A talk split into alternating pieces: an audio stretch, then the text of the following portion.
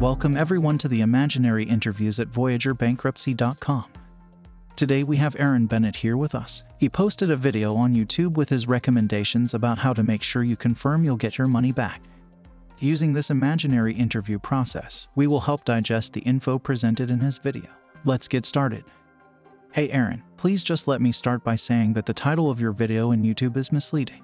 Quote, How to confirm you will get your money back. Quote, This is not a confirmation that you will get your money back. This is just a circus move by Voyager. It will only serve to confirm to the next buyer of this company how much crypto is needed to pay creditors, but it is nowhere an indication that people will get paid.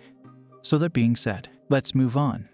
Please let us know, in summary, what did you do to get Voyager to send you an email acknowledging how much crypto they owe you? What I did is I entered my email address and I immediately got an email with my address, my user ID, and exactly how much crypto I had. And then what I did is I went on my phone, opened up Voyager, and confirmed it was the correct amount. The webpage where you entered your email at is case.stretto.com divided by Voyager, file a claim. I just wanted to clarify that. So, on that email, what did you get? Basically, it'll show you how much Voyager thinks it owes you. Your account information will only be visible to you and will not be posted publicly. Okay, cool. So, what I understand from this process is that if I agree with these numbers, the ones that they just sent on that email, I do not need to do anything else at this time. If you agree with Voyager's records as filed, you do not need to complete and submit a claim form. No further action is required. So that is very, very clear. Basically, when they send you the email, or what I did is I entered my email and then I got an immediate email from them, which I suggest you do. If you have not received your email yet, you may as well just get it directly from Voyager. If it's right, then you don't need to do anything right now. I love how simple they are making this process. Well, yes, but it would have been simpler if they would not have gone bankrupt. Don't you think? Ha ha ha. Anyways, so what happens if I disagree with what they sent me? If you disagree with the information, or if your claim was marked as contingent, unliquidated, or disputed, you will need to submit proof of claim on or before the bar date of October 3rd, 2022.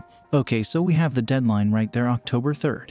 So that is well over a month. So they were giving people a month and a week. I guess that's like five weeks to submit a claim. Yada yada yada. You start to talk too much every now and then. Let's focus and keep this short and to the point. Let's say I no longer have access to the email address that I used in Voyager because I'm a moron that changes email often or I'm a secret agent. What do I do? If you no longer have access to your Voyager account email address, or need to change the address we have on file for you, please submit a support ticket to Voyager, which is the submit a request. This probably applies to, I don't know, 10 to 20% of you guys, where the email that you use to register your Voyager account is no longer active. LOL. So, how did you come up with that 10 to 20%?